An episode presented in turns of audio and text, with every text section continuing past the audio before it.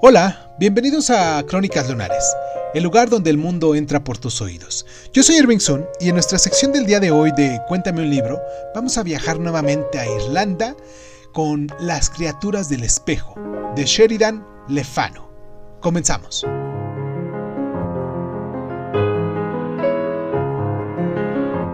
Estas 5 narraciones cortas sobre fuerzas sobrenaturales y malignas vieron la luz originalmente en publicaciones periódicas y más tarde se publicaron todas juntas, hilvanadas mediante la narrativa del médico alemán Martin Hesselius, de cuyos registros se extraen todas estas historias.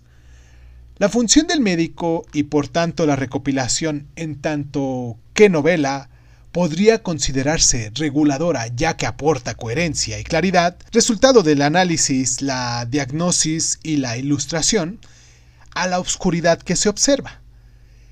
Si tal era la intención de Le Fanu, debemos considerar el libro todo un fracaso.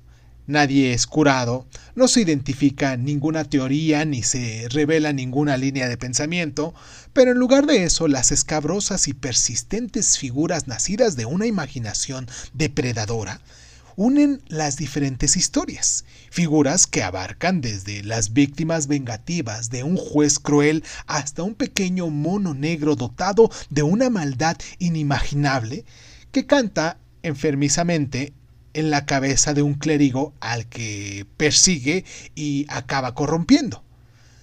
Sea cual sea su origen, todos persiguen su objetivo con una determinación inexplicable. Sin embargo, también incluye una muestra de poder en la figura de la vampiresa Camila, seductora y lesbiana, y quizás el personaje más memorable de este libro.